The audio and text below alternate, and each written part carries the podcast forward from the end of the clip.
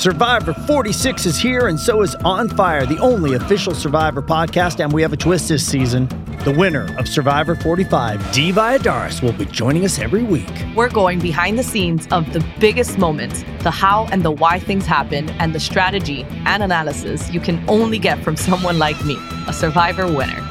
Listen to On Fire, the official Survivor podcast, wherever you get your podcast.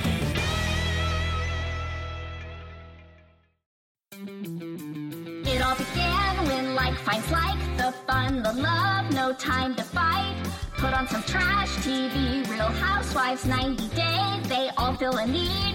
Women who can laugh at these dumpster fires while at the same time keep inspiring. Southern sass meets Midwestern class. Up, much talk, load the block. It's Pink Shade with Erin and Mary Payne. Pink Shade, your ears will never be. The same. Hey everyone, welcome to Pink Shade. This is Erin Martin. I'm here with my bunkie, my sister, wife for life, Dr. Baby Girl Mary Payne Gilbert. Hey Mary Payne, how you doing today? I'm all right. I just went to the ENT for my uh, throat issue. So we're working on that. So I'm feeling great. Like I put on makeup and left the house. It's great. You look like a million bucks today, and I look much like my login name, which is one middle-aged body bag. I have uh, really let things go downhill. In fact, I was looking at pictures from I don't know, like six months ago, and I was thinking, I'm at the point in quarantine where I want to look like I did halfway through quarantine. And you know, then I was like, oh man, things are really going downhill. hmm I would like to look like I looked at the beginning of quarantine when I was already way downhill. But now I'm so far down the hill. it's like those, you know, those um those cartoons you see with the little with the little thing pushing the boulder up the hill. That's that's me. That's me. That's where I am. But it's okay. Like I said, I felt good. I, I got out. I was in look the great. I was in You the public. great. I was in a uh, medical building. We all masked up, and then of course they had to look in my throat, so I had to like take my mask off while he dug around in there, and then I like put it back on. But it felt good for those few minutes to be seen, my whole my whole face be seen. be seen like all, the, the the lower third is finally revealed. Mm-hmm, It's gonna be so weird when we see the lower third of everyone's face again in public. I'm gonna be like, what? I'm not gonna I even know. know how to register an entire face in front of me. I think in a we'll group. all be like panicked for a while if we see a group of people without a mask. I, I saw some, you know, uh, road workers today, and I was thinking, oh, they're all in masks, and of course, and I Oh, just was listening to some podcast, and I thought, like, man, it'll be so weird when in the future we can see people just working on the side of the road or doing Mm-hmm. the regular thing with no masks. But I'm like, actually, that's the way it's supposed to be. So actually, our, our let me tell you what. Our minds are warped. What is this doing to the youth of America? I don't is know. so. I know it's so Yeah. warped. I was thinking that too because they've been taking tons of pictures in Skylar's school that she goes four days a week, and they all mask up and they do social distance. And about mm, I'd say about a third of the school is doing remote, so they have spread out. Mm-hmm. And they, but they're trying to make it as regular as possible when they can. So they take pictures of the kids doing their projects. Everyone's got their big old mask on. It's all these little tiny kids, you know. And I'm like, they're going to look back at this almost like we look at pictures of the Dust Bowl. You know what I mean? Mm-hmm. Like mm-hmm. those iconic moments in history that you know exactly when that was and where that was. Now, in this Yes. case, it's going to be worldwide. Amazing. Okay, we're not going to talk about this anymore because we got Okay. some more interesting things to talk about.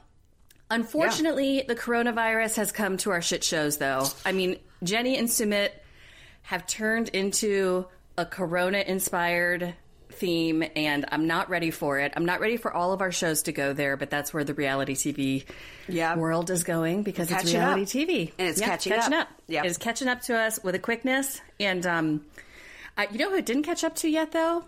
Our hot Fallon, Oh, right, right, right. Dylan, Uh-huh. and Heather. Mm-hmm. Yep.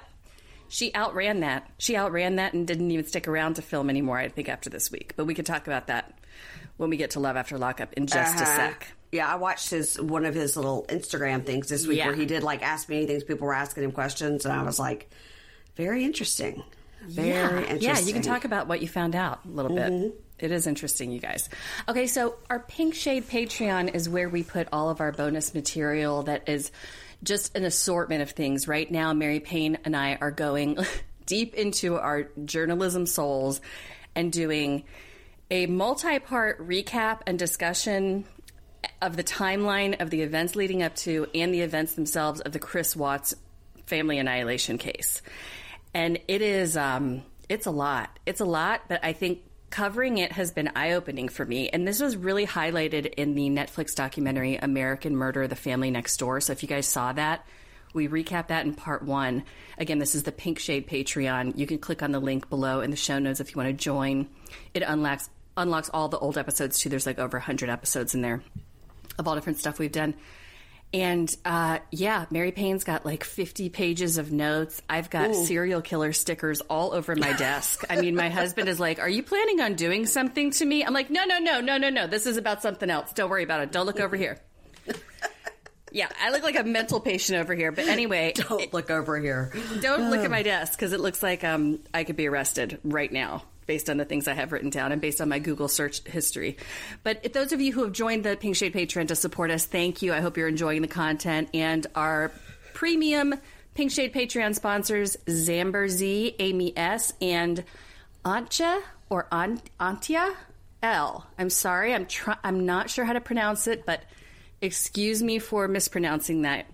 And uh, let me know what it is. If you can, reach out and tell me how to do it.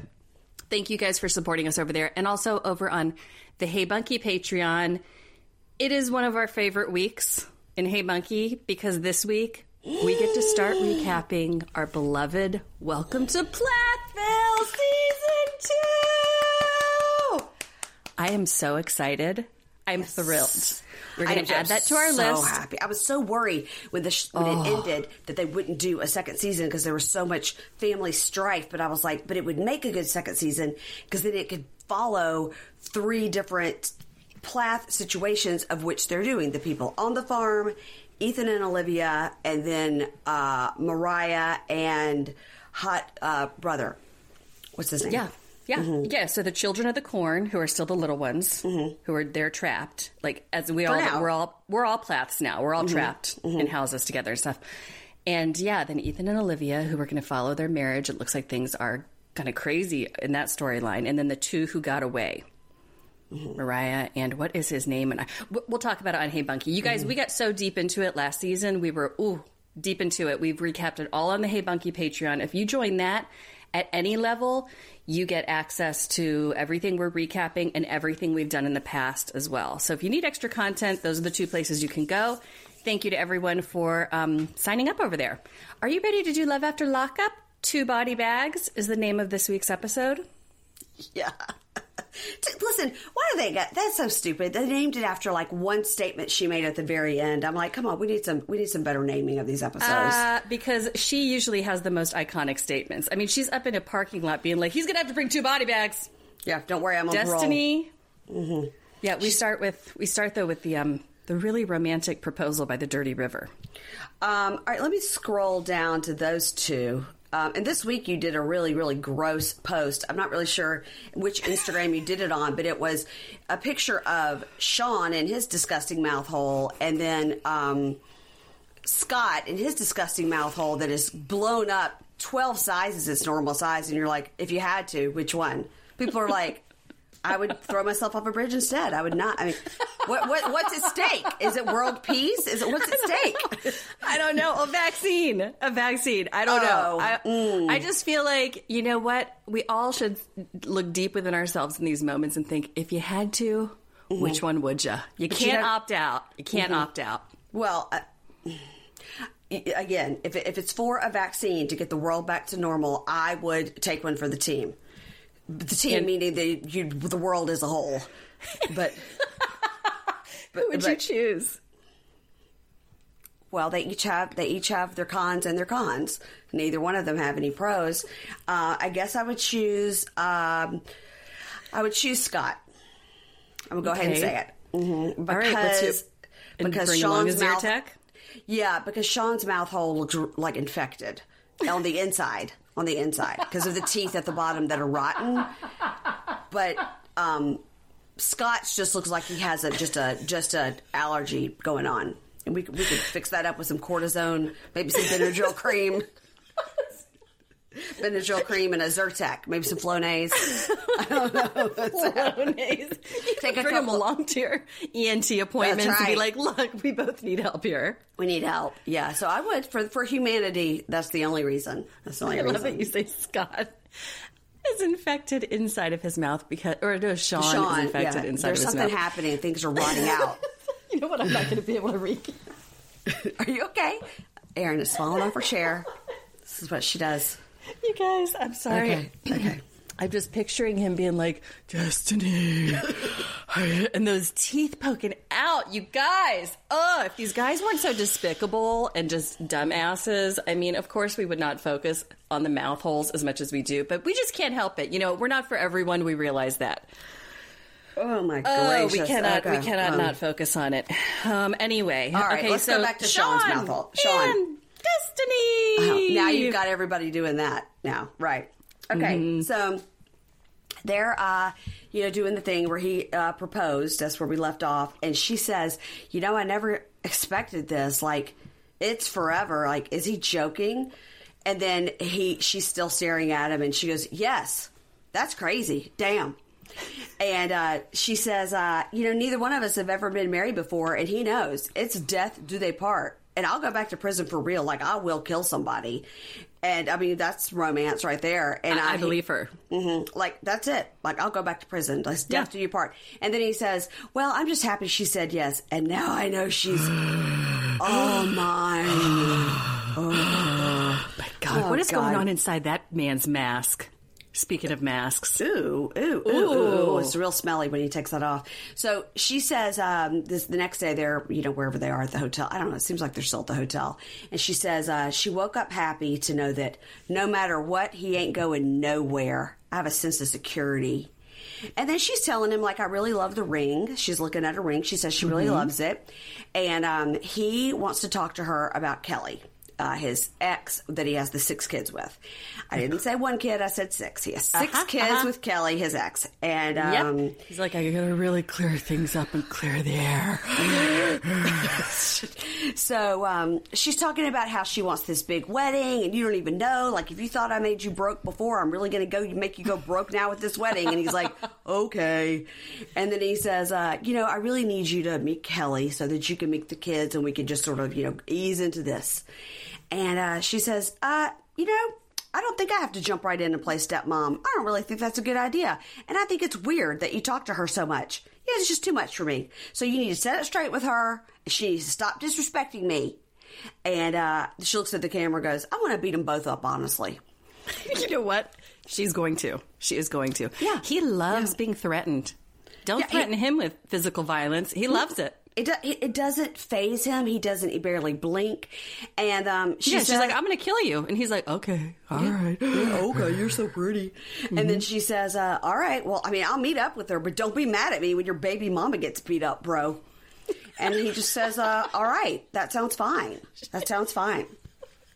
So now we have this like how they do these like uh, intermittent things where they just do this like a little like four second clip and you never know what it's going to be. Well, yes, this- the chubby chaser Yeah. interlude. this week she tells the camera she used to be a chubby chaser and she could really go for him to gain some weight and she said look here's the thing being a chubby chaser really just means there's a lot more friction and sweat and so the sex is sloppier okay Yep. i'm just gonna leave Yep. you with that And I, I know you thought. enjoyed recapping that part. so um, she tells the camera kelly has really disrespected me and i want to fuck her up for real And uh, Sean says, "Listen, Kelly's just going to have to accept that Destiny's my fiance, and I really need to see the kids, so she's going to have to accept it." And he tells her, "Like, I will stick up for you this time. I will stick up for you." So I guess he's been telling Destiny that Kelly is bad mouthing him. I guess I don't know where Destiny got all that from, unless she got it directly from him, right? And Destiny gets riled up inside of her own head. He, Sean doesn't have to give her any information. I mean, that's- she's probably she's just in her own head. She's like, "Who are you talking to on the phone? What the fuck?" I mean, Yeah, she that's flips true. out. That's true. She probably just assumes Kelly really, really wants that hot bod. So, Yeah, exactly. um, and She so- just well, really misses those upper teeth. she had those six kids with him, so she's willing to go there. So then she says uh, in the parking lot, you know, uh, if they call the cops on me, they should bring the two body bags because it's a wrap and I won't put up with it. And so the, they're like, okay, we haven't even gotten to the table yet. So they get to the table. This is a very loud restaurant, which is not great for filming a TV show in. It was like you could hardly, they had to really like crank up their audio. The restaurant was super loud. And I Yeah, tell it you one was. The acoustics were really like all that white noise Uh, everywhere. yes. And I'll tell you one thing. My father-in-law would have left. Mm-mm. My father-in-law, Really? if it's a ra- loud restaurant, it is a go. Mm-mm. I will not stay here. wow. I will, you will not insult me today. So, um, Kelly arrives to the table and sits down, and, she, and Destiny's just looking around. And uh, Destiny uh, tells the camera, "I am not joking. This better fucking go good, or it's over." Yeah, so, uh, Destiny good- is good riled Kelly. up. Just as Destiny always is, and her whole family, like my big fat gypsy wedding. I mean, she is ready to fight people in public all of the time. All of the time. It's, it's she is on, on go at all as, Karen, as. Karen Huger would say from Potomac, she is sitting on ready. She Oh. is sitting on ready. Ready. sitting on red day. Okay, Red ne- day.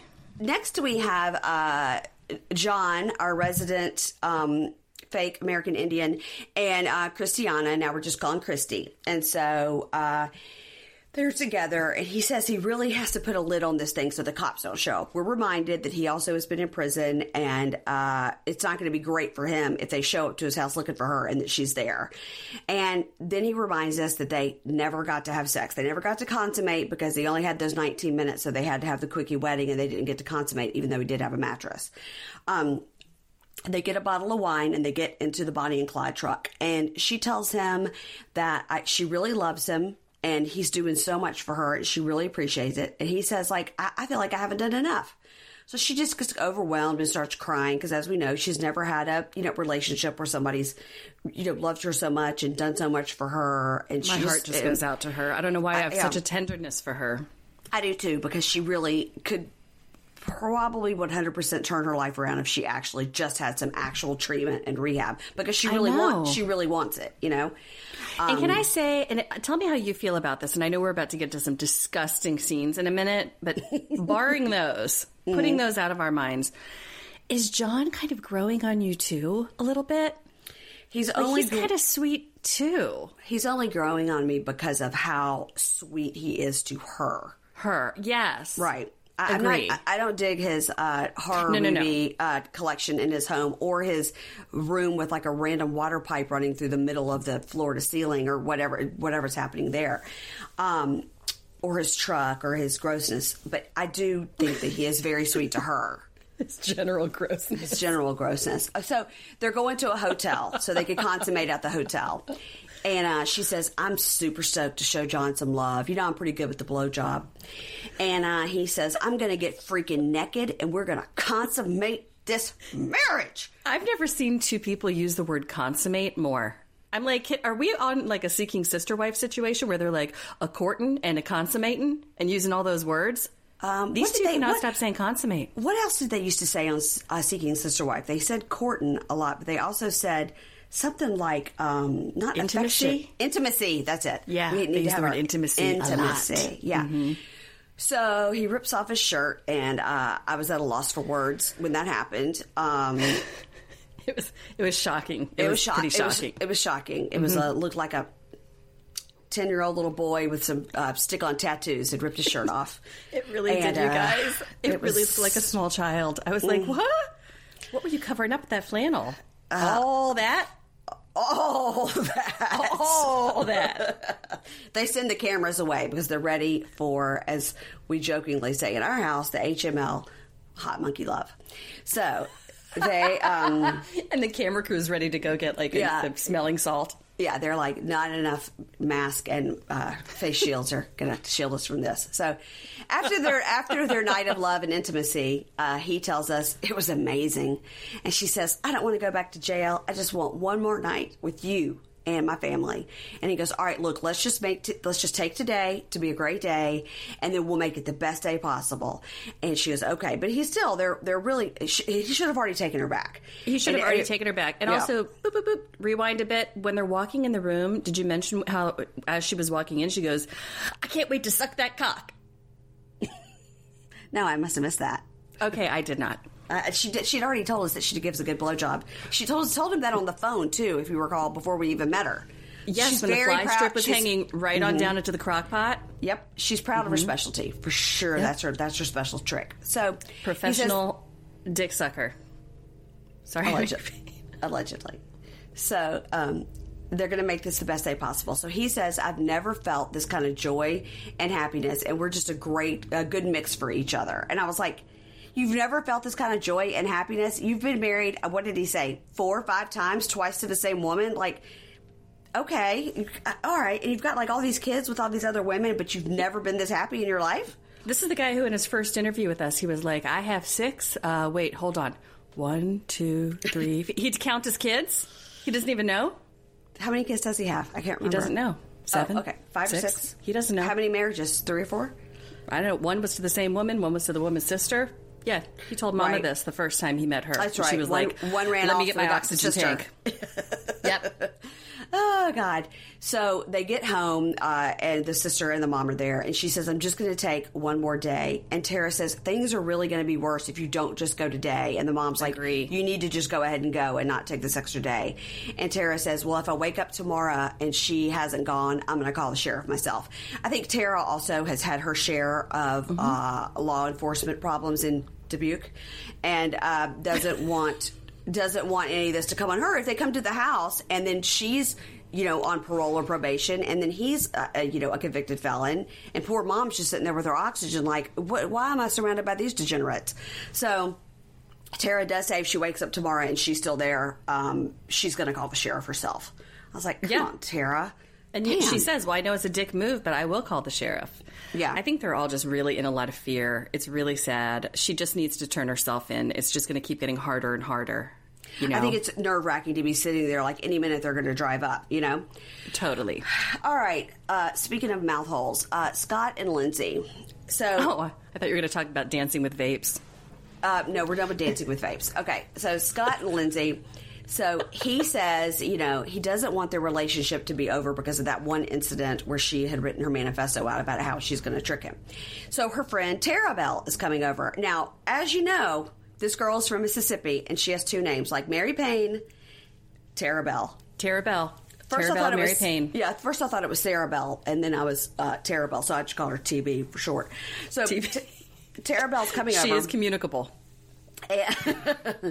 and uh, Lindsay says, Tara Bell has always been my rock during my prison sentence and just in my life. So it seems like she knew her before when she was, you know, on drugs and whatnot. And then they happened to be in the same prison at the same time, just luckily, I guess. And right, then just now, to be clear, it- this isn't just a prison bunkie who became a best friend. This was a friend of hers before they even went into prison. they're long term uh, long term monkeys. And so Yeah. Tara Bell says, you know, uh, Lindsay has just gotten very overwhelmed because the house isn't good. And I'll tell you what, with Lindsay, yeah, it is always about the money with her. And if you can't Yep. provide it, she will find someone who can. Mm-hmm. So Tara Bell knows what's up. Tara Bell just coming in and telling the truth. So um, Scott meets Tara Bell and he's like, "I'll just leave you ladies to your your talking. I'll just be in here." Could there have been more of like a dad and teenage girl scene? I was like, this is a father coming out and being like, "Would you girls like any pizza? There's some Coca Cola in the fridge. I'll just leave you to it then." Totally. How about that Totally. TikTok machine? So me with my kids, show me. Let me show you my TikTok moves. It was such a dad Yeah. and teenage girl. I couldn't even deal. I'm like, oh my god, this is this is not your partner. Lindsay is not your partner. Yeah, Lindsay, it- Scott is it- not yours. And when they argue, she's like, "I'm just going to leave." Yeah, She's just like a teenager, and he's like, no, "Young lady, you get back here. You're grounded." So, um, Give me some Vicks Vapo Rub. so even that's not going to help whatever's happening there. So Scott, uh, Scott leaves, and then Lindsay is opening her gift that she got from Tara Bell because Tara Bell knows you don't come to see Lindsay without a gift, and she and it's a makeup and stuff. It's just tons and tons of makeup, and she says like this has got to be over two hundred dollars in makeup. And Sarah Bell's like, well, you know, I know you didn't have it for a while in prison, and so they're going to look at Miley Grace's another double name, Miley Grace's room. Mm-hmm. And it, see, I didn't realize that Miley Grace's room is like the loft. It's like an, it's like an unfinished attic that they're finishing off for her. I didn't either. I'm like, it, aren't there more than one bedroom in this house? Isn't there more than one bedroom in this house? Like, they're in the master. Isn't there another room for her? When we when we've seen pictures before, it, it looked like that she was just in another bedroom that had a bathroom. So I don't know if this upstairs thing is going to be like her playroom, like a TV room or something. I don't know what's Um, happening. It's still not clear. We used to have an upstairs playroom in our house, and uh, one of the kids' friends came over, and you know they're like five or six little, and they said, "Oh, uh, Mrs. Gilbert, can we go to your upstairs basement?" Oh, Is that cute? And I was like, "Oh, our upstairs basement." So I think this is like an upstairs basement situation. okay. It It's- could be, yeah. whatever. Like a little They- rec room loft. Yeah, they were just trying to get away from him, basically. Yeah, they're just going up there to make out. the furthest they could go where the ankle monitor would still work. And so um, It's either that or walk around the yard. Walk around the yard, but probably not all the way to the uh, sidewalk. So they sit down up there, and uh, they're they're sitting cross-legged, talking to each other. And Lindsay says, "You know, he has really worked hard since I got here. Like he he has you know worked hard on the place. You know, of course she's mad about it. We have to remember he thought she was going to a halfway house, so it wasn't ready. And um, Tara Bell says, "I don't like him. Okay, and we're, I'm just going to say it. You're kind of out of his league physically." And let's just let's just say it. He doesn't have that much money right? And um, he doesn't really want to know want you to know how much money he has because you might try to steal it. And you know while we're at it he does know about our relationship right? And she goes well i never brought it up. And we're like oh okay. Mm-hmm. okay. So they were bunkies in the in the true bunkie sense. In the biblical sense of the they were word donkey. sharing their bunk. It wasn't one over one it was two and one okay exactly. They were both bottom bunkies at the same time. Okay. So I'll leave that there. So, all right. All right. So, next we move on to another mouthhole problem Jessica and uh, Maurice, uh, you know, hot fella number two on the show. Jessica was fully on her uh, bad medication run or whatever was going on again this week, both in the interviews and on her like live scenes that she was filming in the shop. Again, I'm gonna- something seemed off. Well, we know there's something's not right, but but another thing I want to say that I saw on her Instagram a while back was p- pictures that she had of her in the wedding dress that we are seeing, but she's holding their baby. So I don't know if because of COVID they had to put off their wedding and she had, but when she wears that dress at a wedding with him, she has given birth to the child that's currently in her stomach. Okay. Okay. Try to work that timeline out. All right. Okay. Okay. Maybe we'll find out. So, um, mom is telling her they're driving and says, Sounds like Maurice is super excited to hit the streets and find a job. And she goes, Okay, mom, I don't know if you should use that term hitting the streets. And she's like, Oh, goodness, probably not so great for a gang member. Ha. So they go to a dress store to look for a wedding dress. And she says she really wishes that her sister could be her maid of honor, but they're still not talking. And she's saying, like, four and a half years, apparently. yeah, because that's how long she's been with this dude. Yeah. and um, she hopes that one day it's gonna you're gonna work out and be good. And the mom's like, I've just raised these strong-willed daughters. You're both strong-willed, so just brush it off. Who cares if she doesn't come? Like, Um, that is the weirdest mom response ever. yeah, it seems like the mom would be like, "You girls are breaking my heart, and I'm really going to talk to her." And yeah, but she was like, "Don't worry about it. Brush it off. Just your Who sister. cares? Who, who gives Just a get shit? married without that bitch. Yeah, who cares about that hoe?" So um, she Go says, stalk her outside of her street like you did before. You weirdo. So she says, uh, but I'm glad your friend Tiffany is going to, you know, be there for you and be your friend. So Tiffany arrives. And uh, Jessica is saying she wants something form fitting. She likes lace. She wants to show off her curves. And then she tells the camera, you know, she's six weeks pregnant and she has put on weight. So she doesn't know how these dresses are going to fit. So the shop lady then says, in a very set up moment, okay, we're trying on dresses. Let's get champagne. She doesn't like she doesn't like this first one she puts on, and she says before we try on the next one, let's get some champagne. And uh, she goes, I'm not. Uh, I'm not drinking. Her tongue hanging out of her mouth. I'm not drinking. This is the thing. These are the moments where I'm like, it does not compute. Something is not computing. She goes, I'm not thinking, and uh, and her her word keeps going, and her tongue keeps falling, and it just doesn't end at the appropriate beat. It's like and in the interview it's like segments Austin. too. Yeah, and Austin on Southern Charm has that blah blah blah, blah like thick Yeah, tongue uh, situation. Yeah, it just doesn't seem to. Tell Maurice, don't tell anybody. You're like, what? Excuse me? Excuse me, woman.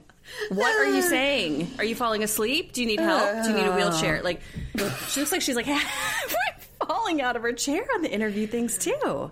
So she says she's not drinking, and then she's like, okay, I'm pregnant. So her mom's like, everybody's like, record scratch, what? And then, of course, two seconds later, her mom's like, what?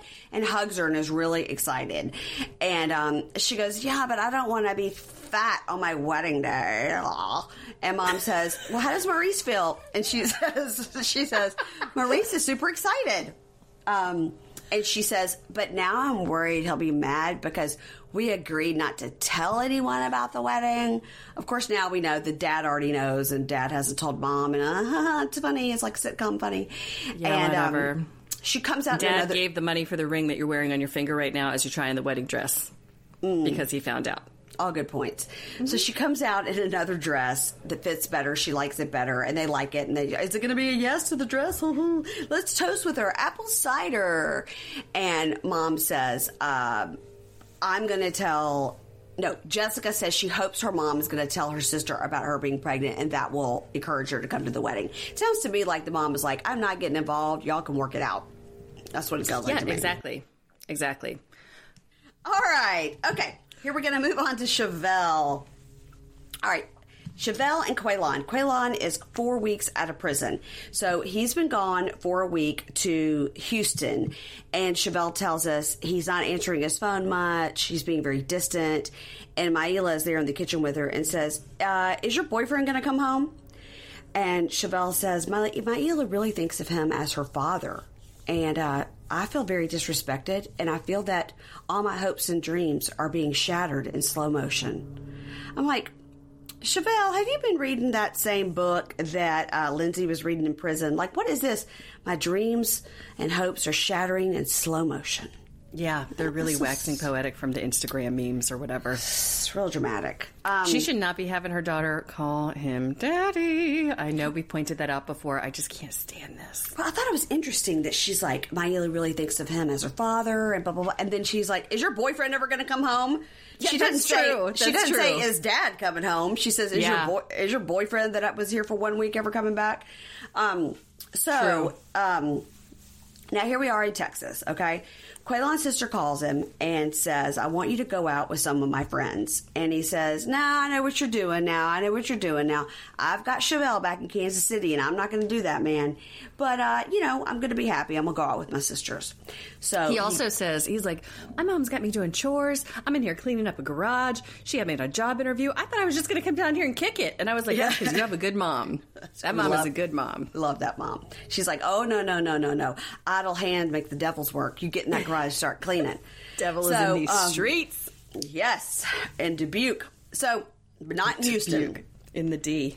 Um, so he's going to go out with his sisters. Now I'm going to try to get their names right. Okay, we know it's Quavante because I know it's like Beyonce, but it's Quavante, and then Quanandria. Now Quanandria, I think I'm saying that right, is the one that was with him in Kansas City um, when they came to visit, and she does not enjoy Chevelle. No. Um, is the younger one that he hadn't seen in a long time. So they go out to, you know, just sort of an outdoor kind of like bar and restaurant place, and they're having some beers. And Chevelle is texting him, and he's just like, "Oh, she's bothering me," like just trying to be cool, you know. Puts his phone down, and now the friend comes, Alyssa. So the sisters tell Alyssa, you know, we have really been um, looking for a girl for uh, for uh, Quaylon, and we think you're going to be the one. You're the chosen one. I know this is very this is very seeking sister wife. It's like Very. We're offering up our um, virgin who is having her moon right now. it's it's very much like this is the girl from the village that we have decided upon, and here she is presented to you. she's the chosen one. And um, Quavante says if anybody has to pick somebody for him, it's going to be me. So the sisters are taking the selfies and they post, so they're taking one of themselves. And then they, of course, post one of Quaylon and Alyssa just to piss off Chevelle, right? Yeah, and Quaylon is like a month out of prison. He doesn't know how this game works, this uh, social media game. He's like, "What? Why is my phone ringing instantaneously?" he doesn't know that immediately it has gone through the ether and all the way back to Kansas City. and She can see it right away. Oh, um, no. So Alyssa is trying so hard to make a connection with him. She's like, "So, what's your favorite color? What's your favorite animal? What kind like of music, do you like? You like music? I like music." And he goes, "I like any kind of music, all music." And she's like, "Okay, not specific. Okay, so Do you like blue eyeshadow on your temple only, and that like- goes up to your eyebrow? do you like this um, beer? So she's trying real hard to, to make a connection. she's the chosen one. She's got a lot of pressure. And um, Chevelle starts calling him. So he goes to takes the call out in the parking lot. And she says, What are you doing? He goes, I'm just chilling. I'm just chilling with my sisters at the crib. And he tells the camera, he says, You know, since I've been here, I, I feel like I'm in a different kind of prison. I feel like I'm in a Chevelle prison. So they're back at the parking lot. And she says, Now, that's a lie. You are not with your sisters at the crib. You are at a bar on a date. And he goes, What? You're crazy. What are you talking about? He, she says, He does not understand. He doesn't understand. And he says, Your sister just posted a picture on the internet with her friend, and you were there, and you're trying to be sneaky. And he goes, You know what? This is why I don't tell you anything. You know, I am out here in Houston trying to get my space, and you're blowing my phone up, and I'm just going to turn it off. And she's like, uh, let's go back to the fact you just lied about where you were. He's like, gotta go. Hangs up. So, which is hilarious because you're right. I didn't really put that together so much that he probably didn't understand. He probably thought, mm-hmm. well, this will be on Facebook like tomorrow and I can say it was from three days ago. He didn't realize it was going to go just right out to the world through the right to the satellite, right to your phone. Yep, um, yep, yep. And you can get stalked in real time. Real Any time. picture taken of you, tag, boom.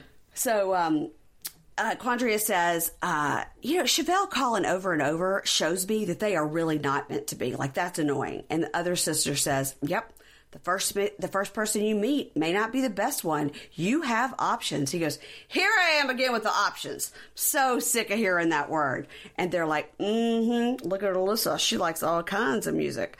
So that's the end of that. Really. Um, what do you does- What do you really think about what's going on? Why do they all hate on Chevelle so much?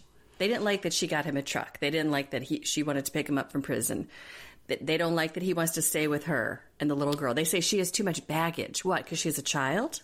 I think it's a I love a mama's boy situation, and uh, the sisters and the mom just love him and hang all their hopes and dreams on him. And uh, he's been gone for a long time, and they yeah. want him to get out and do better and be the man that they always wanted him to be before he went to prison. And that's why they moved their entire family to an, a whole different state for a new life for him. And then when he's hooked up with, he's got this girlfriend now that's back in Kansas City, they're just like, oh, no, no, no, this can't happen.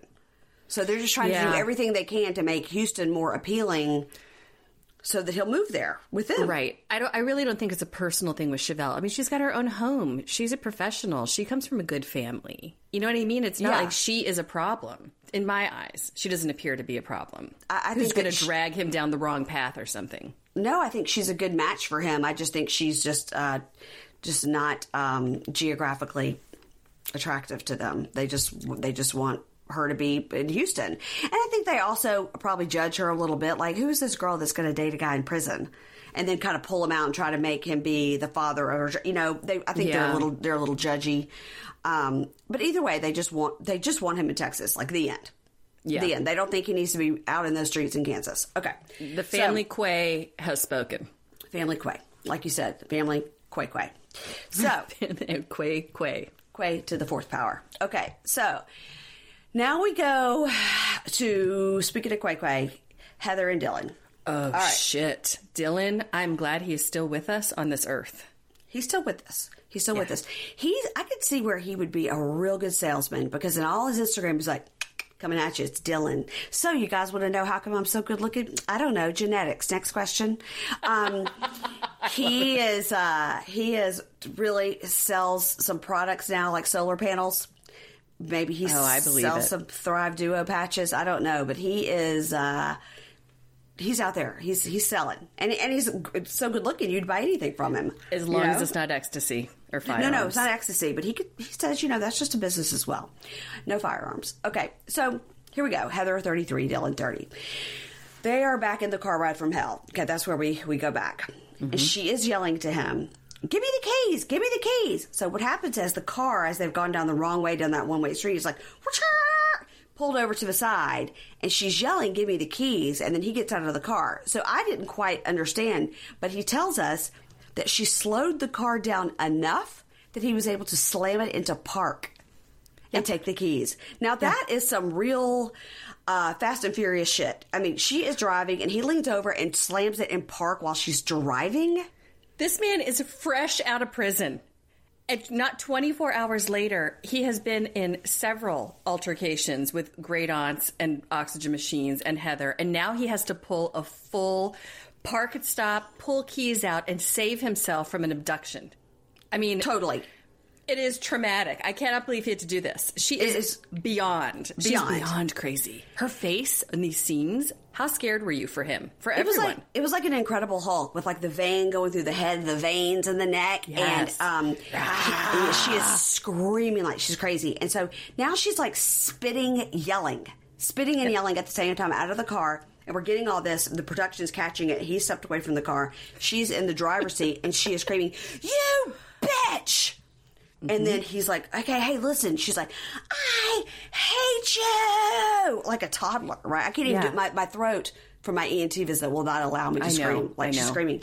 And P.S. Did you tell your ENT that I was trying to diagnose you with gonorrhea of the throat? I did not Okay. inform him of that. I did not insult his profession in that way. Just Um, wondering.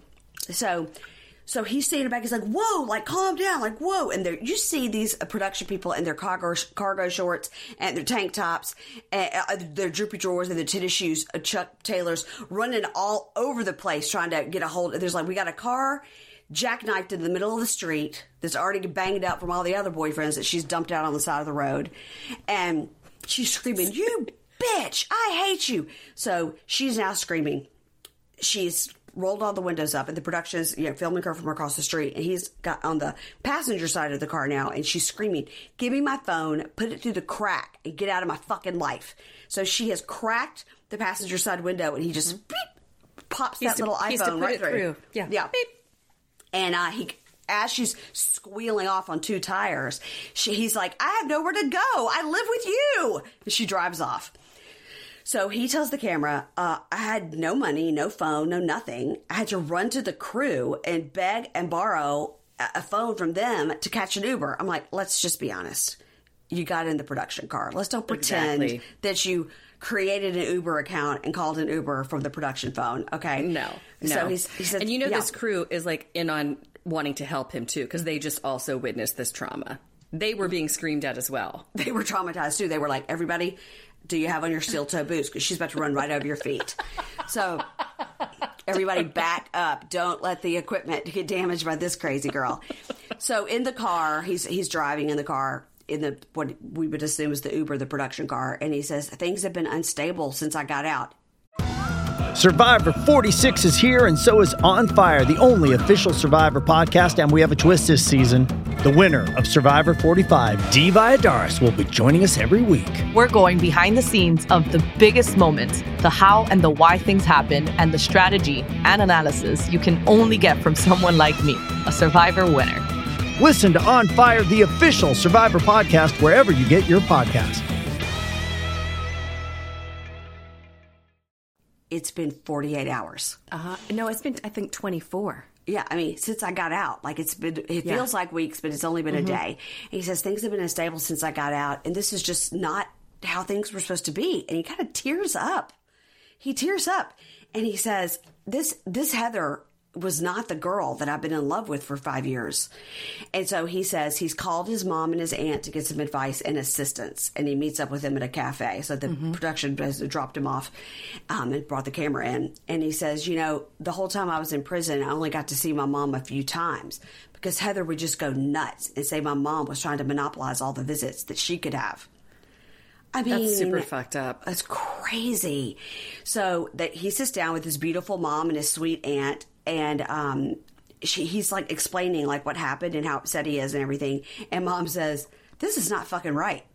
You tell me what you want, and Robin and I here we're gonna put it together for you." And um, he says, "You know." Um, Heather was with me for five years. She was she was five years. That's the thing. That's the Yes. thing, Mary Payne, that I can't get over. It's not like he met her a month ago and she Five turned out to be crazy. Five They've years. been together for a long time. I mean, she has his name tattooed in every language on her body.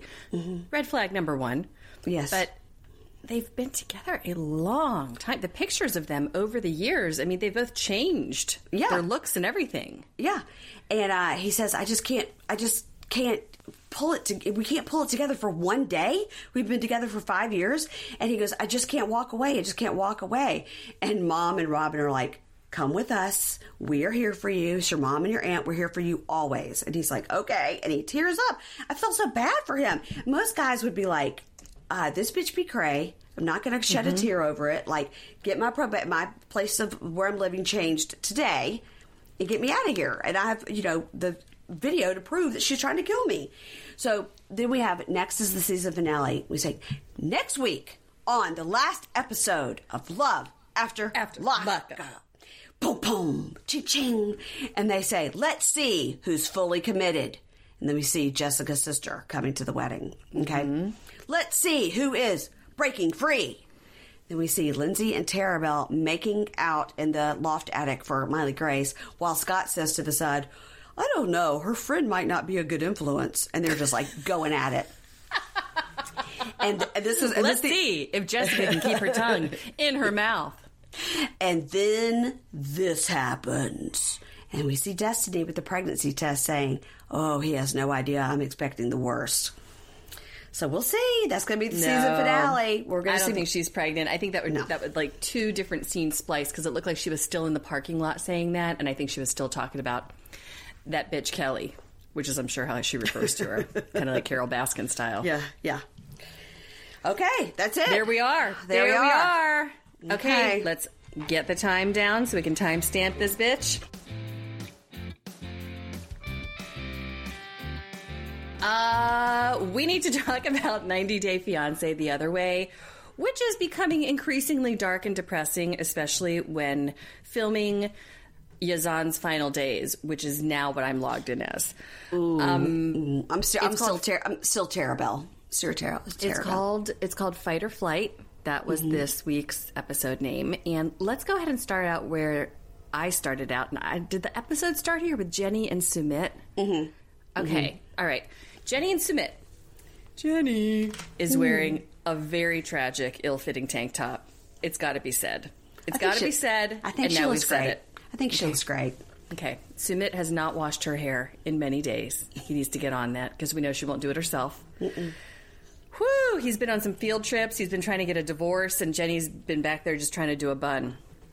I look like Jenny today, so I, you know what? No shade. There you All go. right. Sumit has built a shrine in their home. Everybody has a family shrine, Mm-hmm. and they'll have a ring ceremony soon, he says. And so he wants to light some incense and pray that everything will work out and their ring ceremony can happen without much drama. We know that that's not true, to ever be true for them. And then he's like, I will make you a nice surprise breakfast now. And they go in, and Jenny just stands there in her very sad tank top, and they discuss the ring ceremony party. And Jenny goes, "I am so excited about a party because I get to dress up and party and celebrate." And I just thought of that Target me that um. Kristen Wiig. Yes, yes, yes. yes. I can't wait to party. When she's on the plane in Bridesmaids, that was Jenny. Yes. Oh god. Oh, Sumit's parents still don't approve though, and Jenny's like, "Why didn't you tell me this until today?" And he's like, "Uh, it literally happened yesterday. Like my divorce was yesterday." Yeah, that the dad said we're still don't we don't care. We still don't support it. Yeah. Yeah, we still don't care. We still don't care, Yeah. guys. If you're hearing dogs barking all around and um, in between everything I say, there's just a pack of dogs running around my house. Just a pack. Oh well, maybe Yeah, you can hear my yard, my yard being mowed at the same time. So it's, It's nothing, only- nothing, nothing but professional podcasting here, guys. Nothing. Only professionals at work here. Okay, he says his parents will never approve, but he swears no one will destroy their chances of getting married this time. It is true love, and he is going to marry Jenny. Bomb, bomb. Four days later, coronavirus. This shit is real. This shit is real. And Four days later? don't matter. It. I know. Four days later, I was like, "Didn't you know about it four days ago? It wasn't like brand new information." I'm telling you, let's think back about ourselves. We were like, oh my God, do you think school will be canceled Wednesday? It's November. All right, that's true. And we were doing the same thing. Yeah, I was like, all right, uh, should I book that spring break trip? Yeah, go ahead, book it. Yeah, it's cancel it the next No, week. I no, mean, yeah, right, right. We Okay, were you're right. all just. You're right. You're right. What the hell? okay, you're right. Coronavirus has hit India. The prime minister put the country on lockdown. There is obviously not going to be any ring ceremony now. Mm-hmm. Sumit is scared of COVID. He tells us as he's walking around with a mask on in completely desolate streets, like apocalyptic environment out there. Nothing, not even a stray dog to be seen. No street violence shown as per usual in their neighborhood. There's no one just punching another guy in the back of the head while like Nothing. You know, a possum runs by and somebody else sips their chai. Just the normal scenes that I actually really enjoy of these hmm. this place in India where they're living. He says he's scared of COVID because, quote, and these are the words we want to hear every man we love say about us. I am diabetic and Jenny is old. Yeah, those are two worries. They are on Merch that. There, yeah. alert. Merch alert. I am diabetic and Jenny is old. Yep.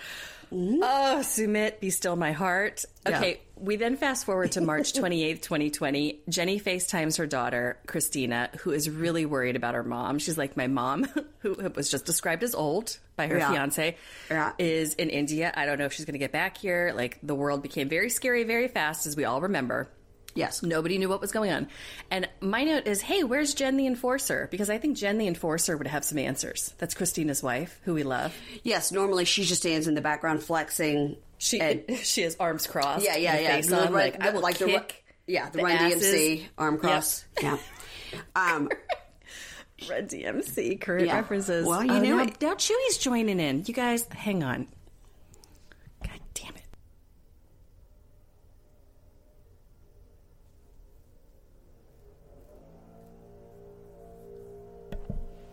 All right, guys. Sorry. So Did- they're does launch Che- being mode. Chewy does- is a does Chewy respond to that? You just telling him to shut the fuck up? no. He responds to me yelling at Skylar to shut Chewy up, Oh, okay. All right. and then so it's a tag team system. Yeah. I got it. But don't worry, don't worry. No one's interrupting husband Aaron, who's working in his basement office. He's doing fine. Nobody worry, please. No, nobody worry about my husband. He is uh, behind two doors in his office having a conference call. Not worried whatsoever. No, nobody is interrupting. Uh, Nobody's they're interrupting doing fine. In case you guys were worried about them, they're doing fine. Their struggle is real. You know, By the way, never the- being interrupted. The guy that's here mowing the yard, I had to I send him. him. A, yeah, I was had to send him a note yesterday and say, "Hey, make sure you don't come on Tuesday between these times because my husband's going to be like recording some sort of live situation that'll be going out to other members of the company. I don't know, whatever. It's very important. So please make sure you don't come during this time. So guess what? What time he came? During this time. The time that I'm recording. Mm-hmm. Okay. Sidebar. but don't worry, don't worry. Don't worry. Well, no, he won't come tomorrow when my husband's recording something. That that's important. This up here in the podcast room, not so important. Mary right, you Payne and I are always te- Mary Payne and I are always texting each other like, in case you're worried about Bruce, or in case you're worried about Dave, no need to worry. They're doing fine. They're fine. Nothing in their life is bad. It's all being taken care of by everyone. they were else. able to eat a meal sitting down. Don't worry about Yep. them. Just Do not standing worry about in the them. kitchen, standing, kicking, kicking Violet off my leg, who's trying to climb me while I'm eating. It's fine. Go ahead. I'm eating a hot dog with my hand like an animal because I don't have a bun. But don't worry, don't worry. I've cooked something for the rest of the family. Everyone else is fine. Okay, so Jen the Enforcer isn't there, standing in the back like Run DMC. Amazing. And then we fast forward to April 8th. Jenny and Sumit are at the wiffle ball stage of quarantine. What is happening? Cricket. It's like a cricket. Okay. Yeah, it's a cricket bat. Yeah, so cricket, in my understanding, it's like baseball, but it has that flat bat situation, Yeah. and you have to wear all white. It looks So- like the paddles that used to hang up in our elementary school classrooms back when we were threatened with the sight of a paddle in Oh, every uh-huh. room we yeah, were yeah, in. Yeah. Okay, yeah. normal 80s uh, working classroom. So they're playing cricket, and Jenny's like, you know, at first it was exciting, and we really got to know each other. I'm like, please, no more. That's it, all you need to say. And now they're freaked out and bored, and they're at the stage where it's not fun anymore. And we've all been through it, and here we are watching it on our screens. Go Yeah. to May 2nd now. May 2nd. Prime Minister is extending the lockdown for two more weeks. And I want it to be like, and six more bots. But, you know, And she was like, "Yay!" I was like, "Is she saying yay because that means she gets to stay longer?" Because probably at this point her visa has run out, she's Well, just that's what getting she stay. says. She's Yeah. like, I just got to sit here and my visa's going to expire, but we just have to sit it out and wait. "Yeah, I don't know I don't what." know. Yeah, I mean, I don't they know what still they can't get married anyway. I don't know. Okay, I know. All right. Then we move on to Binyam and Ariela. This is just, oh, just, just like a total shit show. Ari doesn't want Binyam to dance and play the ass drums at night all of a sudden because, but he he needs to because they need the money. It's his Give me the money. Yep. She's having a hard time with the new baby. Totally normal. She feels isolated. She's more isolated than most. However, as we know, she's also a brat. She's bratty about stuff. Mm-hmm. Binyam's siblings at least come to visit her every once in a while, and they all awkwardly sit around and talk about how there's just a lot of beautiful foreign women up in the club, and That's where how- Binyam that's- is working. That's how he met his first wife. Yes. Yeah. I mean, she's breastfeeding a baby, and they're like, "Yeah, Binyam's just around a lot of pretty foreign women all the time over there playing the ass drums. Like, how That's you right. doing? How you holding up?" And she's like, She- "Eh." She's like, they just come by. They don't even like tell me. They just drop by, and the wish comes in and is passive aggressive and tells me about these beautiful women. Everything's fine. so we, her parents are flying in soon, and I mean, she's had a stank face on the whole time she's been in Ethiopia, but she's excited to see her parents. Yeah. Before that, though, we have this scene where Binyam is Binyam is is often filmed in the bathroom, in or around a toilet. Hmm. He's he's at this moment trying to build a toilet or fix a toilet, but before he was like in there sitting on a toilet, plunging something with a shower cap on. Remember, like he's Yes. always filmed sort of in that bathroom. There's always a toilet involved in his scenes, like almost like the toilet. It's written into the toilet's contract. Well, I was just annoyed because he's fixing that toilet seat, which I guess the lid had come off, and he'd gotten like Mm-hmm. a kit to. And I was, and she goes, "Yeah, that's great. Like, I'll be glad not to like fall into the toilet hole every time I go in the bathroom." And he was like, "Yeah, I'm finally fixing it I was, because you're, I don't want your dad, you know, to come and see that we don't have a toilet Yeah. lid." I'm like, "You should have just fixed it for your wife, so she's." Not falling into the toilet hole one week after having a C-section. Seriously, So I was Can annoyed. I was annoyed that he had not fixed it prior to that. yeah, I know. I Yeah, know. I'm getting more and more annoyed with him as the episodes go on. I am too, and I'm annoyed with her in general, but I also Yes. have empathy for you guys know we do. I don't know. I have empathy for It's- her. Yeah, I do do. too. Um, she is like wanting to see his phone at this moment of the toilet fixing. She's like, I want to see your phone. I feel like girls are messaging you and you're messaging them back, and a lot of weird stuff is going on. And he's evasive. He thinks she's paranoid. And she grabs his phone because he won't before give it to before her. that, she tells him that when he goes to sleep, she goes through his phone. oh, that's right. Yeah, she was like, I've been going through your phone, and there's all these things. And that one girl I called, and when I spoke in English, she hung up, and I was like, "Ooh, you took it one step, girl. One step too far." Yes, yes. And she goes, "Should I just call every number on this phone and say, "Hi, I'm ba- I'm baby's girlfriend. I just had a baby with baby." What the fuck? Who the fuck are you? I'm Who like, well, fuck first you? of all, Yeah. everything about that sentence would be confusing. I'm baby's girlfriend. I just had a baby with baby. Right, Okay. right. Mm-hmm. It's like you only know one word in English. People would be like, uh, "Do you need to translate?" It's like Carol Wadswell's dog, baby and baby, and baby, All- and I just named them all baby. Yeah, so cool and hip. Okay, so he is like, You're acting crazy. Sometimes when you text me, you know, when I'm at the club, the phone is off or I can't get to it. And she's like, I told you never turn your fucking phone off. That's the one thing I told you. I was like, uh oh, uh oh. Binyam, don't say that. Just say you didn't have a signal. Don't say you turned it off. Exactly. Don't say you turned it off. Oh, wasn't Oh, so we're at the next night or whenever. I don't know, later after good. the Same night. She's said they've Same night, same night. All, all day and all night about Okay. the damn phone. Yeah. They're heading over to wait in the hotel lobby. Um, Ari and baby Avi are, while Binyam goes to pick her parents up from the airport. He tells her as they're going to the hotel to drop mom and baby off, Oh, yeah, I have to work tonight. After we all hang out, I'll just have to go in there for a little bit. Now, going in there for a little bit means working all night and then sleeping all the next day, which I Right. really think is the issue here Yeah. because her parents are going to be tired. I don't think they'd expected some big long visit. But then it kind of comes out later because she flips out. She's like, no, that's not okay. He apparently had promised he didn't have to work that night. And she knows that he'll just be sleeping the whole next day. And her parents are only there for a little bit. And he's going to be like checked out. Yep. Right? Okay. Yeah, yeah, yeah. Because but she's like, that's not cool. Because you should, like, you've never met my dad. You should be spending all, until they go to sleep. You should be available, and that's kind of what he said. It seems like he left, and I'm starting to get sketchy vibes, and I'm done. I don't like it because I liked him at first. I don't I want like to turn on him. I don't want to turn on him. I know. You know it's going to happen. We oh. always end up turning. Binyam does greet the parents sweetly at the airport. He's got flowers for both mom and dad. Dad is named Fred, and he's meeting him for the first time. He's totally nervous. Dad is so sweet and laid back, and he like doesn't want Binyam to call him Dr. Weinberg. He's like, call me Fred. And he tells the cameras that Binyam has really kind eyes, and that's a good start. He's just like an aw shucks kind of good guy. He seems Yeah. like it. Okay, they get to the hotel, and Ari's mom is just thrilled, of course. That moment is so wonderful. She's like, know. give me that baby. I know she's Yeah. like, give me that little guy.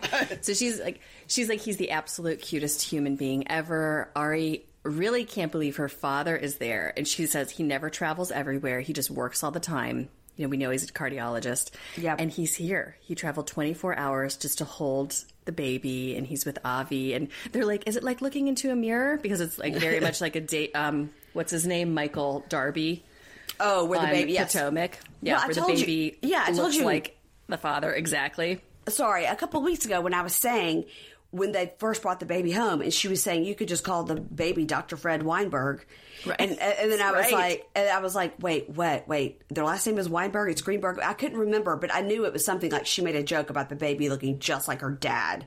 Yeah. Which yeah. I guess he's got that Michael Darby like bald head white guy thing, so I guess that all babies would look like that. I don't know. Exactly. Yeah. Exactly. I think it's just Yeah. a given. They come out looking like your dad Little- who's bald. Little old men, yeah. Yes. So it's very sweet for a moment. And then, of course, the nitpicking and the fights start right back up. The parents are worried that Ari is struggling emotionally. She doesn't have a lot of support there. They're disappointed when they hear Binyam has to leave for work, and Ari throws him directly under the bus by being like, Yeah, and he didn't tell me. He doesn't plan very well, does he? Mm. So she's starting in. And they go back to the room. Everybody gets settled in. And you hear the mom behind the door going, Oh, there's cake and a scale. Let's get rid of the scale. Give me the cake. Funny. And I was like, that's my girl right That's there. That's my woman, That's yeah. My girl.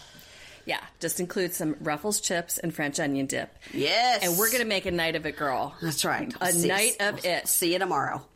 Oh, so Ari is with the baby and Binyam. He's getting ready to leave for work. He's like burrito wrapping baby up. And she's like, I just can't believe, you know, you're going and you didn't tell me. And you better not think that you're going to sleep all day tomorrow. You know, this is ridiculous. And he's like, no, no, no, it'll be fine. It'll be fine.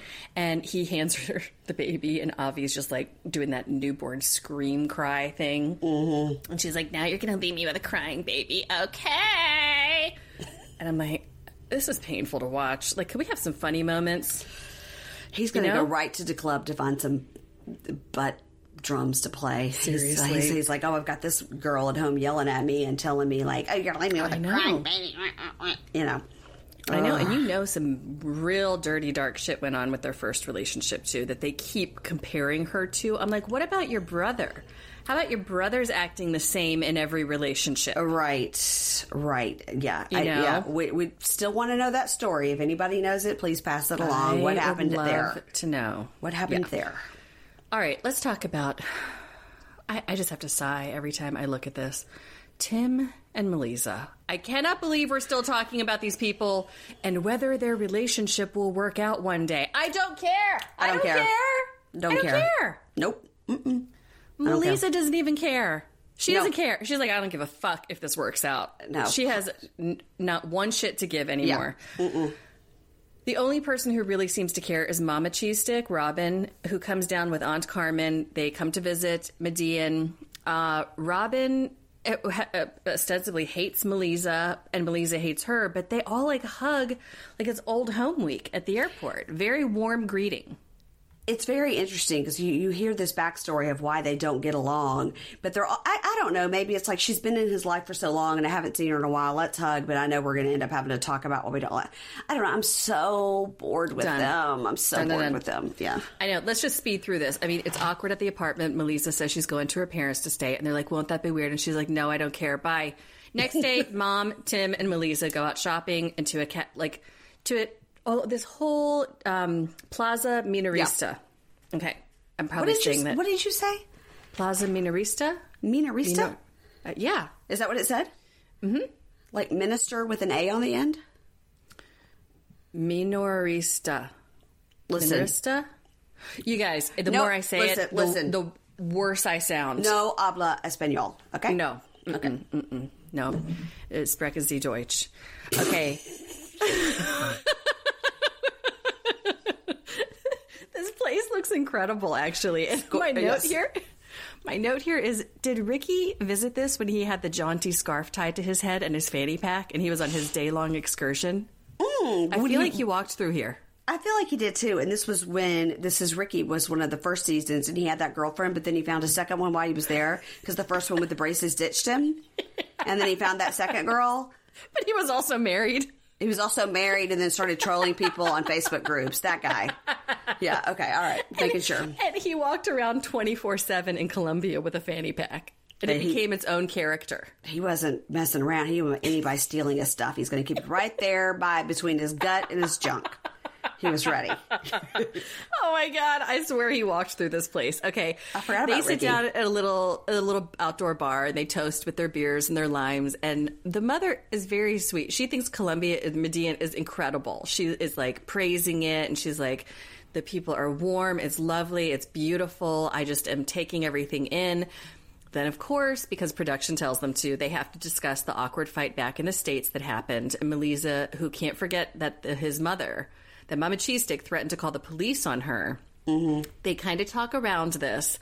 And Robin, Cheese Stick's mom, says, Okay, if you're a couple and you can't get over what has happened, the cheating, then you just need to separate and move on. You know, but I love you to death, Melissa. I love you to death. And if it's right, if it's meant to be, then I'm here for you 100%.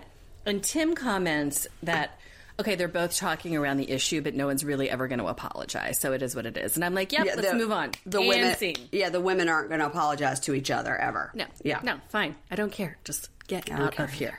either. Bye-bye. Uh, one, one sad and sweet moment hap- I mean, many sad moments, but then really funny, sweet moments also came in Deavan and Jihoon's scenes this week. I could not believe it. First of all, we get the really sad news. Deavan shares that she had a miscarriage and it was mm-hmm. shocking. You know, they were just accepting the fact that she was pregnant again. And I'm like, can you people actually get jobs and get your shit together before you have any more babies? Yeah. That said, very sad to hear about her super, super, miscarriage. super snug condoms not working. They're not working. Mm-mm, no. Double up. And Double up. He needs to use his hand for a while. Oh my god. He needs to use his hand. Okay. Okay. Okay. All right. Jihoon is sad too. He's trying to be more supportive. He gives her seaweed soup. He's trying to pretend like he knows how to hold a baby. It's just like, oh god, Ji. I mean, he's like, huh? What? He do, is like he doesn't know where the head goes, or it's a mm-hmm. mess. Baby Taeyang is adorable and looks cute. like a little doll. Like a, I wanted to squish those oh, cheeks. Oh, he's so cute. Oh, he's so cute. Jihoon says he'll even watch him. He'll even watch his own son, his own son, Mary Payne, while his mom, who has also been surprisingly supportive, comes and takes Deavan out in her public school van with her driving like she comes in a van again. What is going on with this van? I know you were like, it's a rented van. I go, this is their car, and it's also a cab. They threw some people in the back. They're dropping them off as they go. It's a cab. Yeah, it's their car. Yes. It's a, it's their car. You're right. I was like, this has to be a rental. Nope. No, that's So- their car. Okay, Mother Jihoon is taking Deavan out to the Heyri Modern History Museum on a grown gal field trip. They're going on a field trip, and it is amazing. This is my jam right here. When they were Mm-hmm. I- I- walking through I this, knew you would I like was it. like, I knew you would like "Oh." it. Yeah, yeah. I was loving it. I rewound it. I was checking out every little scene. It was like the recreation of a village inside Mm-hmm. of a space and also displays everywhere of different things throughout history. yeah. I was loving this. I was like, this would be where I'm at all day long, taking Did only en- breaks for seaweed soup. And you enjoy that, uh, the squatting on the floor, pretending to poop in the floor. Absolutely. Hold on Yeah. for dear life. Yeah. these moments when the mother mother Jihoon because they can't really talk they have their little janky translator apps Yeah. and they're trying their best but as Yeah. they're walking around the mother does tell the cameras she just wants to show Deavan a lot of love because of what she's going through and I was Yeah. like okay you know you were like kind of a monster a month ago but Yeah. you're being really sweet right now That was really sweet. Shocking, shocking, shocking turn of events. Shocking. I know. And then surprisingly, they have a ball at this place. I mean, they Yeah. don't even know what each other are saying. They are walking around looking at everything. Mother Jihoon mimics taking a shit over a bathroom hole. She's like, "Eh." She was like, "This is toilet. This is toilet. This is toilet paper. now you do it." Deavan's like, "Okay." I was like, if they bust out the bidet and start cleaning each other's anal, it's over. This will be the top number one scene ever in 90 Day oh my history. god. So they are just losing it. And, and the mother goes over and hops on what looks like a sex train. Um, what is that? It's supposed Or- to or be. like a- it's it- like it's it's, like it's, it's like kids playing. leap- statue? No. Yeah, it it's like- a statue of a human caterpillar. Right, but it's, it's like kids play leapfrog where one leans over and the other puts their hands on the back and leaps over. But when you leap over, you stop. You know, so it's making a, a train. So each person is adding to the front. So you're trying to see who could like jump over the most people. But anyway, Okay. the mom did it. Did it did seem sexual? It did seem sexual. She jumped on and was like doing reverse cowgirl, like, Woo! Yeah.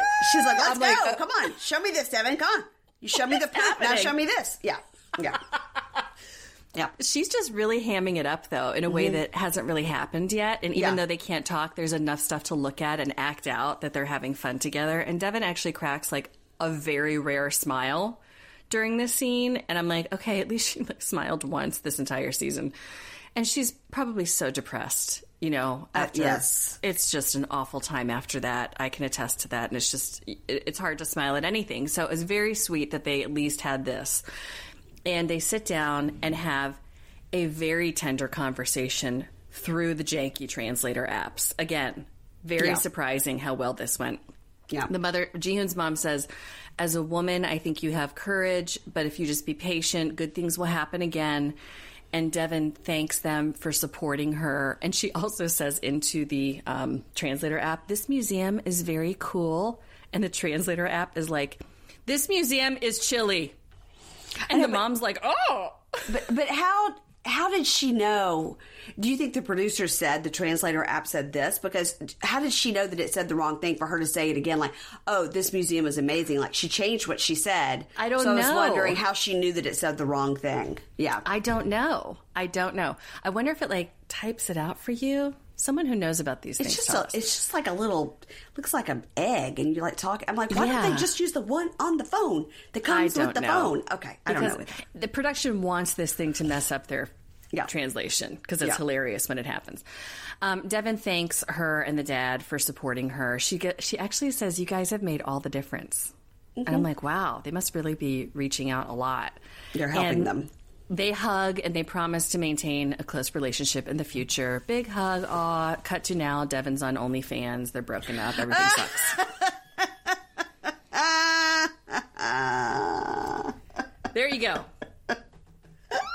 Speaking of OnlyFans, today I have on my navy blue, navy blue sleep bra instead Today of the beige. I have a black uh, sports bra that has faux snaps. Looks like you can Uh-huh. Unsnap it. No, no, faux. no, Faux mm-mm. snaps. Mine's just the No. same old Gap sleep bra, but I, today I, I, w- I went away from the beige and went right to navy. you know our OnlyFans account is going to like that. If you guys actually think we have an OnlyFans account, No. it's a joke. We started on Patreon about you know two middle-aged ladies starting OnlyFans in beige sleeping bras. Yeah. with like dogs on our laps. yeah, that's woo, sexy. All right, all right. Sorry, sorry. Let's talk about the darkest situation of all and someone who I've grown to now despise every time I see her on my TV. Brittany and Yazan. Brittany is a whole nother level of hateable at this point. She really is. She really is. She is. is the worst. She is really being the worst. She could have gone a different direction with this and she has decided to just nope, nope, just be the worst. I think she just wanted to be on TV. I, I really, at, at this I point, what- agree. at this point, what is the point of all this? It's it's there is no point. Yeah. There is no point. It's awful. Yazan uh, looks tore up from the floor up when they actually film him in that car talking. He's not doing well. He's he's not doing well, you guys. He's not doing well at all. He got in an accident, and he's telling the camera crew, you know, I tried to tell Brittany what happened and she showed no consideration or no compassion for me. I feel like she just blames me for everything. And I was like, well, you were kind of blaming her for your accident too. Right. But she is awful. She's awful. They're both awful together. They're toxic. They are toxic. It's and that whole like, girl, please, you know. And I was like, oh no, She's awful. I know. She is awful. And then she decides, I'm just going to call it a girls trip. That's what it is. It's a girls trip. Yeah. I'm like, yeah, Yep. that's where that's where you're going on a girls trip, right? Exactly. Right. Right. You're going to go hang out in Jordan mm. and get thrown into a prison because you're Right. walking in these streets with both tits hanging out. Mm. I mean, oh God, we'll mm. get there. She flies out there, even though she said last episode she wasn't going to go. She's like, we're just going to make it a girls' trip with her and her girl, Angela. She goes, I don't expect Yazan to pick me up from the airport. I don't know. We fought over text and then I didn't hear from him and here I am. And meanwhile, we cut to Yazan who says, I hate her, but I love her. So I came to the airport. And I'm like, Yazan, you have so much to lose. She does not. Li- literally your life. I mean, you have everything, Everything. to yeah, yeah. Like, you got to get out of this. TV show or not, you got to get out of this. This shit is too real for him. He says, I don't even know if she got on the plane, but here I am. And he shows up and she says she doesn't see him, just walks kind of right past and back of him. And he sees her leaving in a taxi and he's like flipping out. He's like, What? Am I just here to be ridiculed? She just gets in a taxi. She doesn't even look. There's no way she didn't see me. What do you think? Do you think she saw him or do you think she really did not see him? I just have to think about the guys in the cargo shorts and the boom mics following her, and why didn't he see her? Because there probably wasn't a camera on him. He had sat down by that guy who was just trying to enjoy his sandwich, and he sat down by that guy, and we didn't. Now, whether they have footage of him sitting there or not, I don't know. But both of them have cameras on them. I can't imagine there's a lot of that going on in the airport. It, it seems like you'd be able to narrow it down.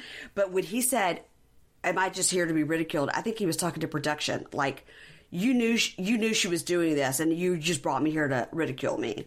Like this You're is right. ju- yeah, I think he was talking to production. Like He was. You guys are just you guys are now making fun of me, and I'm actually going to get murdered. You know? Yeah. yeah. Yeah, it's too far. It's too far in every direction, and I'm just feeling nothing but bad for him at Same. this point. Same. It's Same. like get the fuck out of this. Okay, the Yeah. next day, um, she gets to the hotel, and he says, "I'm starting to think my family is right about her, and that I need to end this." And I'm like, "Yes." Mm. What was yeah, your first? What was your first clue? Yeah. Oh God! So next day, Brittany's friend Angela arrives. She's staying for a week. They, it's time to pop the champagne, you guys, and talk trash about Yazan. Their favorite thing to do: drink and talk trash about him. The only reason that Brittany is there in the first place. And Brittany says, "I'm not even going to see him. I don't know. We're just going to do stuff together." And Angela's like, "Uh, I think you might want to like, you know, meet up with him. You're all the way in Jordan, She's the voice of reason. She's a very normal person. This Angela. trying to be. Yes. I yeah. know." Yeah. And Brittany is just perma smiling and drinking her champagne. The creepy ass perma smile and her braces. And she's like, yeah. I'm going to FaceTime him. And Angela is wondering, meanwhile, like if poor Yazan is going through something deeper. And it's like, yeah, Yeah, yeah, he is. And because Brittany's like, but that's not really my problem.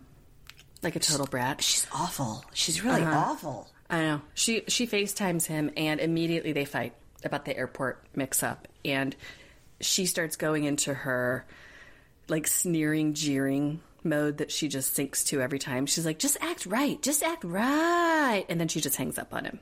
Yeah, he's like, I cannot believe that. and He's just immediately like, I cannot believe it. I've been sitting here waiting for you to call. I saw you at the airport. You just left in a cab. And he's immediately, and she doesn't try to say like, hold on, let's talk. Like I didn't see you. She just is like, you know, girl, bye, and like hangs up She's on him. super Yes. immature.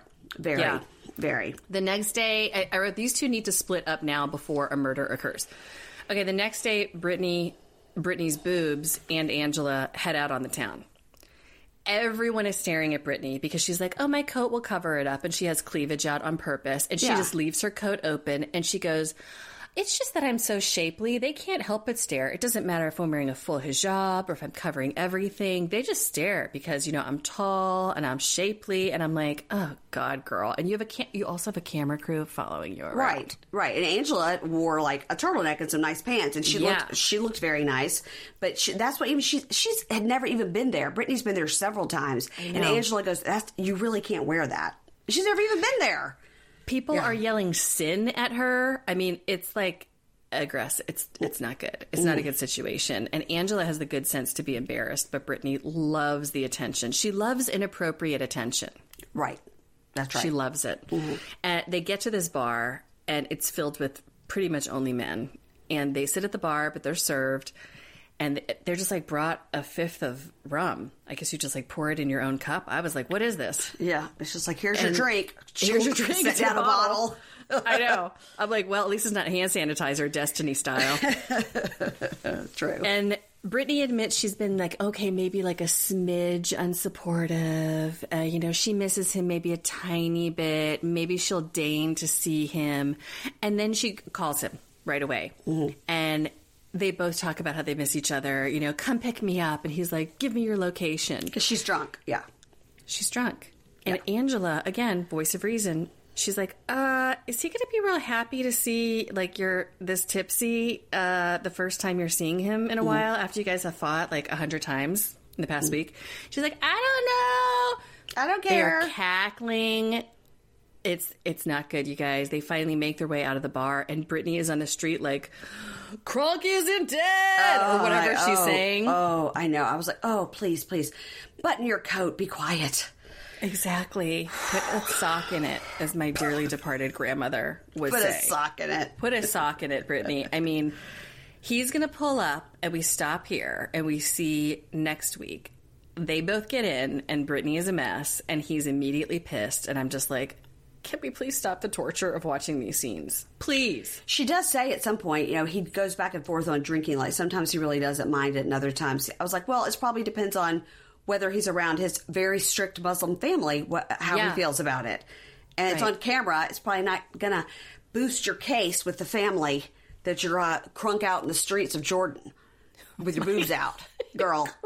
Out in the streets of Jordan. with your boobs out and your yellow see-through top. Come on now. Oh my God. Make it stop. So that brings us to the end of 90 That's Day it. the Other Way this week. Do we have? Did you did There you watch are. the scenes for next week, or you didn't care? Hell no, I just saw him pulling up the car. I don't give a shit. I'm Until it so- shows up. I'm so into it. scenes for next week, and you're like, nope, never. Nope. Nope, it's enough. After I'm done with the last note, I'm like, and done. Slam that, slam that laptop down. Slam it shut. I slam it shut like she shuts off a phone call from Yazan. Boom. Bye. What did I see somebody said on Twitter the other day? And I wish I could give them credit, but it, somebody's like, like, does anybody else have this where they get in their car and they take their mask off and they slam it down like they just did an eight hour surgery on Grey's Anatomy? Totally. get in Yeah. the car and like rip it off and throw it down right you get in the car. Yes, like after a Target trip and you're just like so pissed. You're like, ah. ah, take it off, get the thing off Yeah. my face. I had it on Totally. when I went to my doctor's appointment today. Obviously, you know the whole way and the whole way. And I've gotten to where I what I used to when I would leave a building and there was nobody around. If I was in a parking lot, I would go ahead and take it off um, because you can. That's legal. But now Mm-hmm. I've gotten to where I get all the way in my car with my door sh- shut and then I take it off. Why? What germs do I think I'm saving myself? I don't Mm-hmm. I know. don't know. It just makes me feel a little better. Yeah, I don't know. We're all getting real weird up in here. Real weird. Things are real, really weird. maladjusted. Real weird. so, do you have anything to say before we go? Yeah, I do have some exciting news. Thursday's pink episode episode. Thursday's Pink Shade. Pink Shade episode will be my interview with drumroll Armando. Armando of Armando and Kenny. Yes, I'm so excited. And I will say that this is partly due to Linda, our bunkie, who um, has gotten cameos from him for, for other people. That, someone's gotten one for her. And then so he knows the word bunkie a lot because of uh, the group over there. And uh, I sound like Andre, that group over there. And um, Bunky uh, schmunky. that bunky schmunky group over there. So anyway, Armando, uh, I posted, you know, on uh, the gram about the thing that he sent me that's sitting right here next to me. And uh, he wrote me, like personally, he's like, thank you so much. Your group has always been so supportive. I don't know if you knew it was a podcast group or whatever. And I was just like, hey, while we're talking and best friends, do you want to be on my podcast? and he told me He's that- like backing away slowly from his "Oh, computer. Oh, oh, should have should have talked directly to that girl. But it turns out he was like, yeah, that'd be fantastic. You have to contact this person at TL, TLC. I was like, oh, too bad for you. I know that person at TLC. That's our same person. So we went back and forth, and now he's coming on. I cannot Yay. wait. I'm so excited. I'm so excited. I know. I am too. Thank you, TLC Discovery. Thank you, Armando. Yes. I can't wait. People are posting some questions in the Facebook group. If you guys want to go into the Pink Shade Facebook group, there's a, a link in the uh, show notes. And again, our Patreon links are in there, and our links, or at least our address on Instagram Okay. and Twitter. Our handle is um, at Pink Shade Pod. You guys can find us all over there. And I can't wait. You're going to interview him on Tuesday. So the day this comes out, Mary Payne will be interviewing him. So in your final minutes of listening to this, get on the gram, get on Facebook, get a question, post it. That's right. Yes. Yeah. All right, guys. We'll All talk right. to you soon. Be back later in the week. Bye, Mary Payne. Bye, Erin.